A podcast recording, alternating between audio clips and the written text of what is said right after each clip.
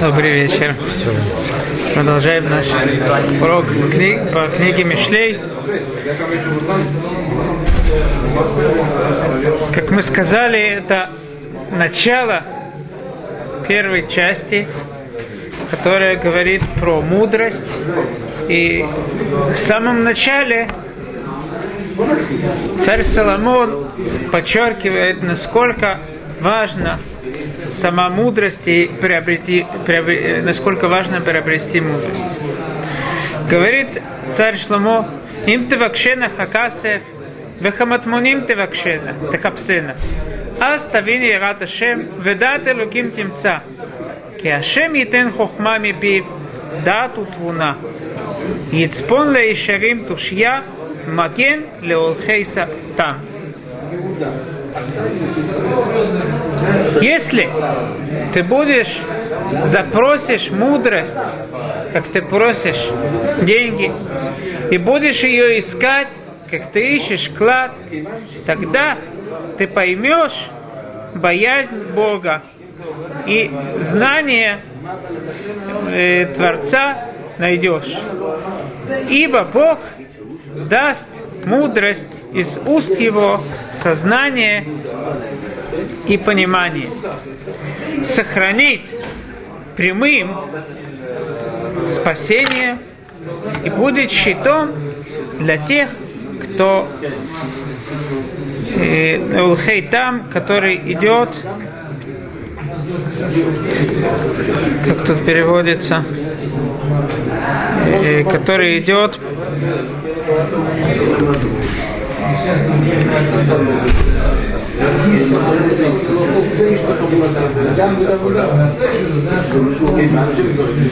который идет по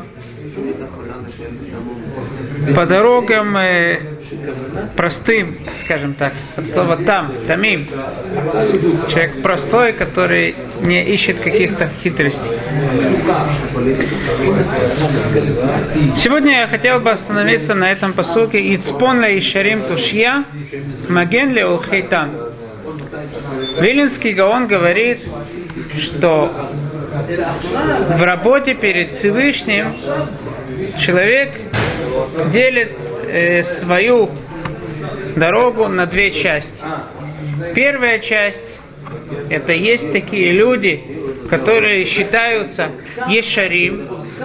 Прямая – это всегда, когда э, мы говорим о прямой, когда есть с двух есть возможность скривиться, да, есть э, что-то направо, справа, что-то слева, и между этими точками, между э, различными точками с, с различных сторон про, проходит прямая.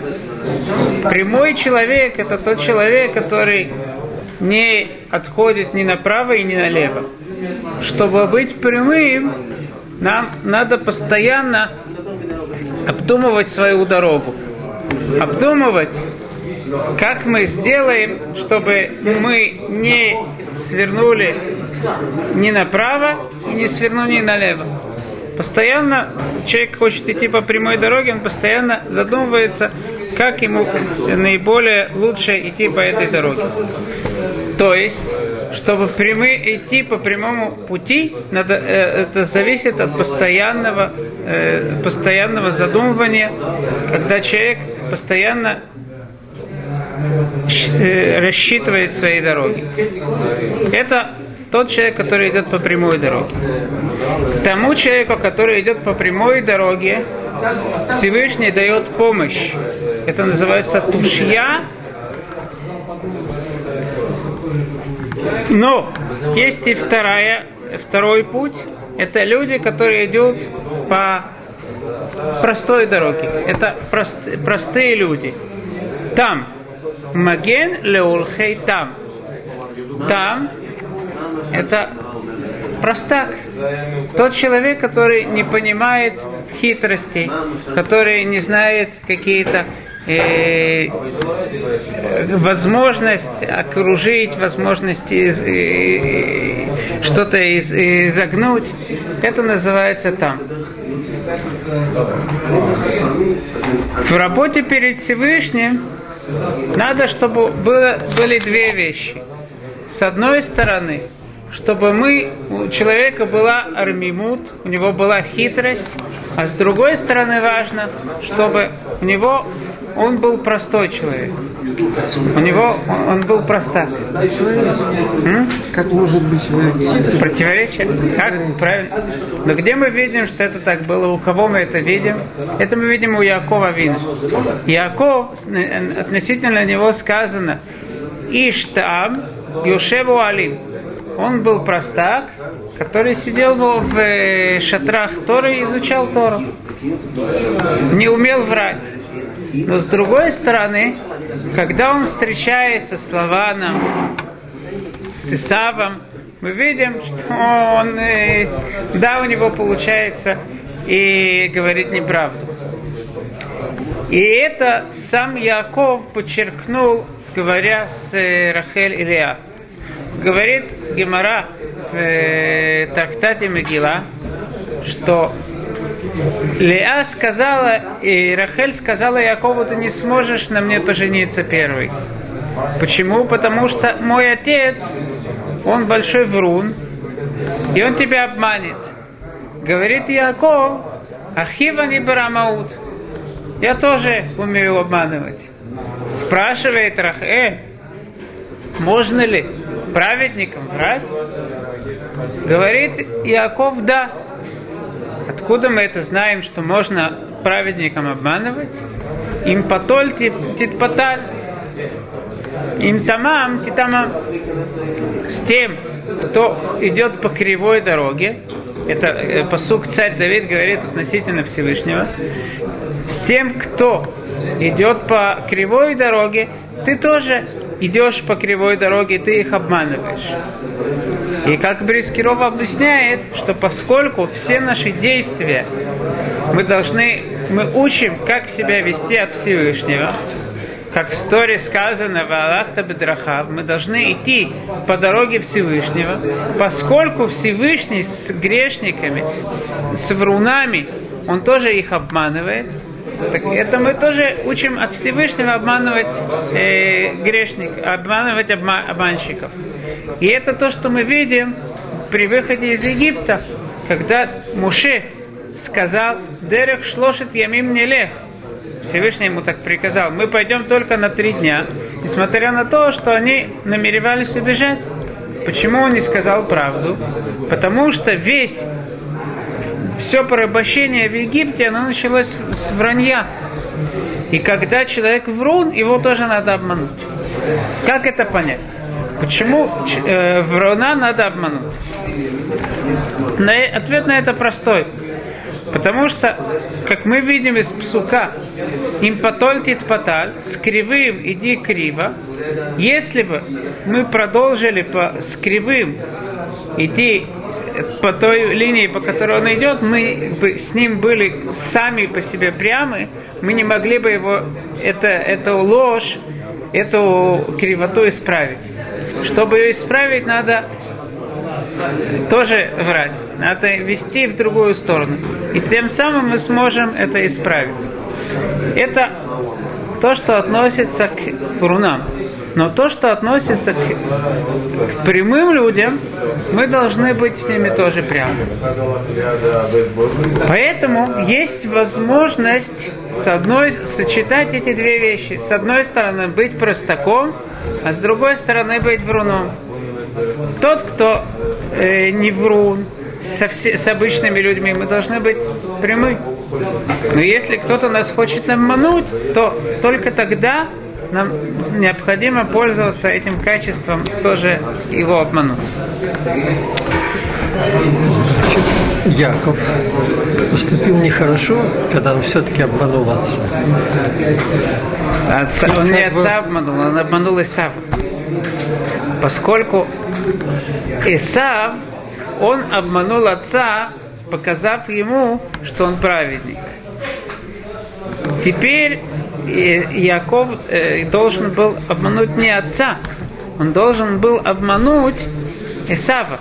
То есть то, что Исав свой обман внес в голову его отца, это надо было нам избежать, это надо было Якову избежать. Выходит, что Яков не обманул отца, он обманул Исава своим действием. Итак, э, говорится в псуке: Адам убейма аитима. Я был э, Всевышний с тобой, как человек и как животное. Говорят мудрецы в трактате Хули, что это имеется в виду люди, арумим бедат, хитрые в своем сознании, как Адам Ришон, умисимим ацмам кибейма. Но по отношению ко Всевышнему они идут по, э, ставить себя как животное, в которое нету другой дороги. Мы как-то упоминали о том, что относ...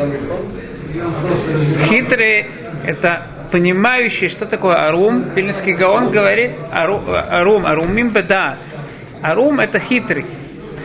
Виленский Гаон объясняет, что арум — это либо хитрый кого-то обмануть, либо хитрый — это тот человек, который понимает хитрость другого. Это был Адам Ришон, то есть который мог по своему сознанию понять всякие хитрости. Змея был хитрее, и человек, первый человек должен был его, поскольку первый человек, он мог, с, с него требуется то, что он, не пос, он послушался змея, значит, он мог его понять, его хитрость. Из этого мы видим, что если бы он не, он мог, он мог не послушать змея, да? Он послушался его. Неважно. Он эту хитрость принял. Это значит, что первый человек, он, у него, он был очень хитрый. Если он мог понять хитрость самого хитрого э, змея, самого хитрого животного, это значит, что он был очень хитрый. Он мог понять хитрость. Поэтому, когда речь идет о заповедях Всевышнего, то мы должны чувствовать себя там просто.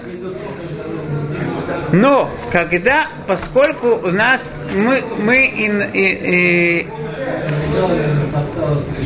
мы иногда сталкиваемся с ецер ара, который нас пытается обмануть, то ецер ара, для него, относительно него, мы должны пользоваться этой хитростью и постоянно вести его на, прав... на прямую дорогу.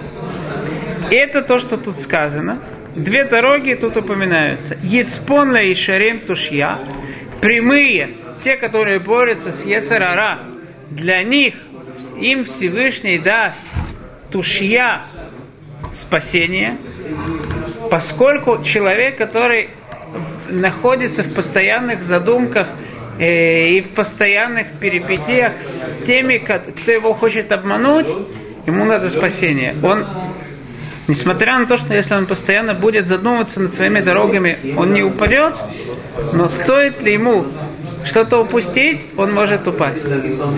Для этого человека ему надо спасение. Тушья. Но тот, кто по-простому ведет себя с, с, по отношению к Всевышнему, к тому, говорит Виленский Гаон, в принципе, ничего не надо. Что ему надо? Ему надо маген.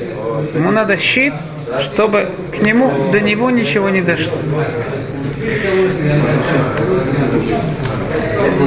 Откуда же берется этот миму? Откуда же берется, может человек исчерпать простовство, быть простаком по отношению ко Всевышнему? Это прежде всего основывается на глубокой вере в Творца.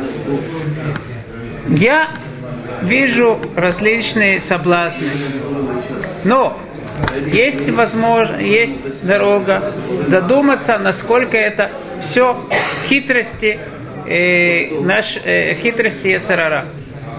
С другой стороны, есть возможность не прислушиваться совершенно к этим соблазнам. Это просто. Он говорит: Всевышний мне приказал это делать, и я иду по этой дороге. И это основывается на вере.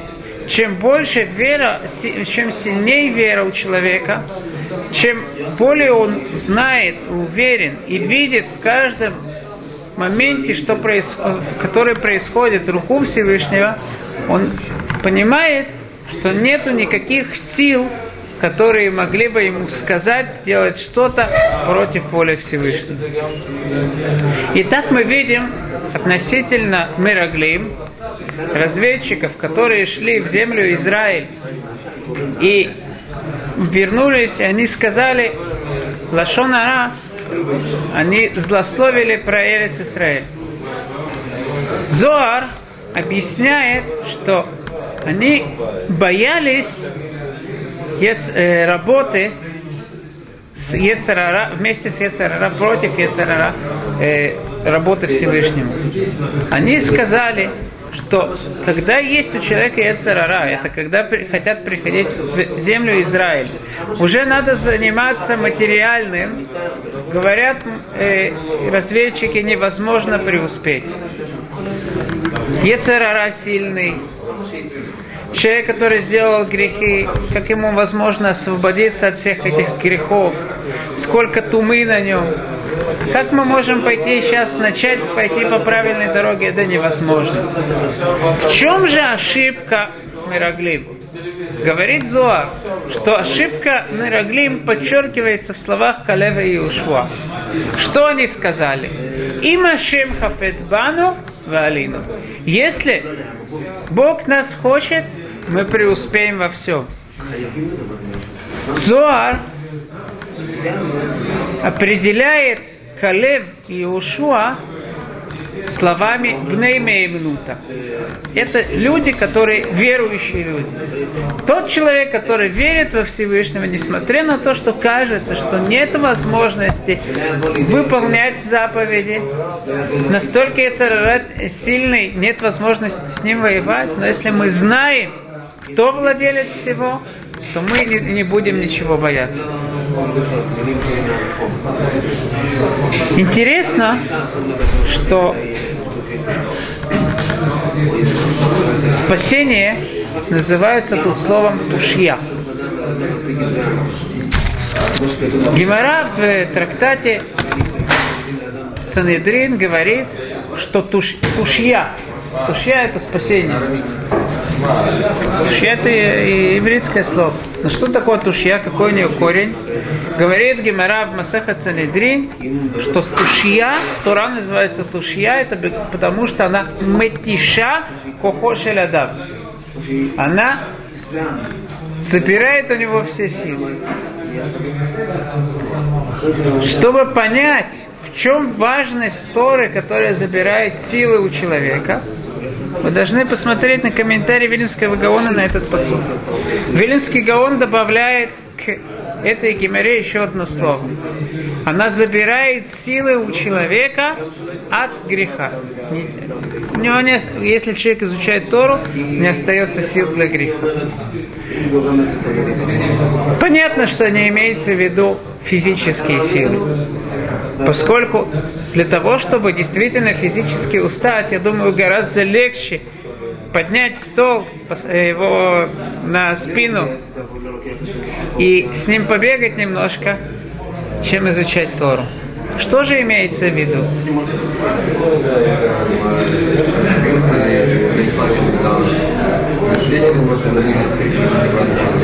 То есть, да, да, забирает силы и, матери... и физические тоже.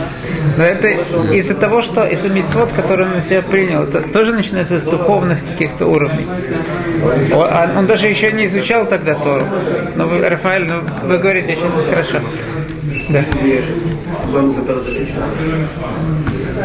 Так понятно, что не имеется в виду физические силы. Какие же силы имеются в виду?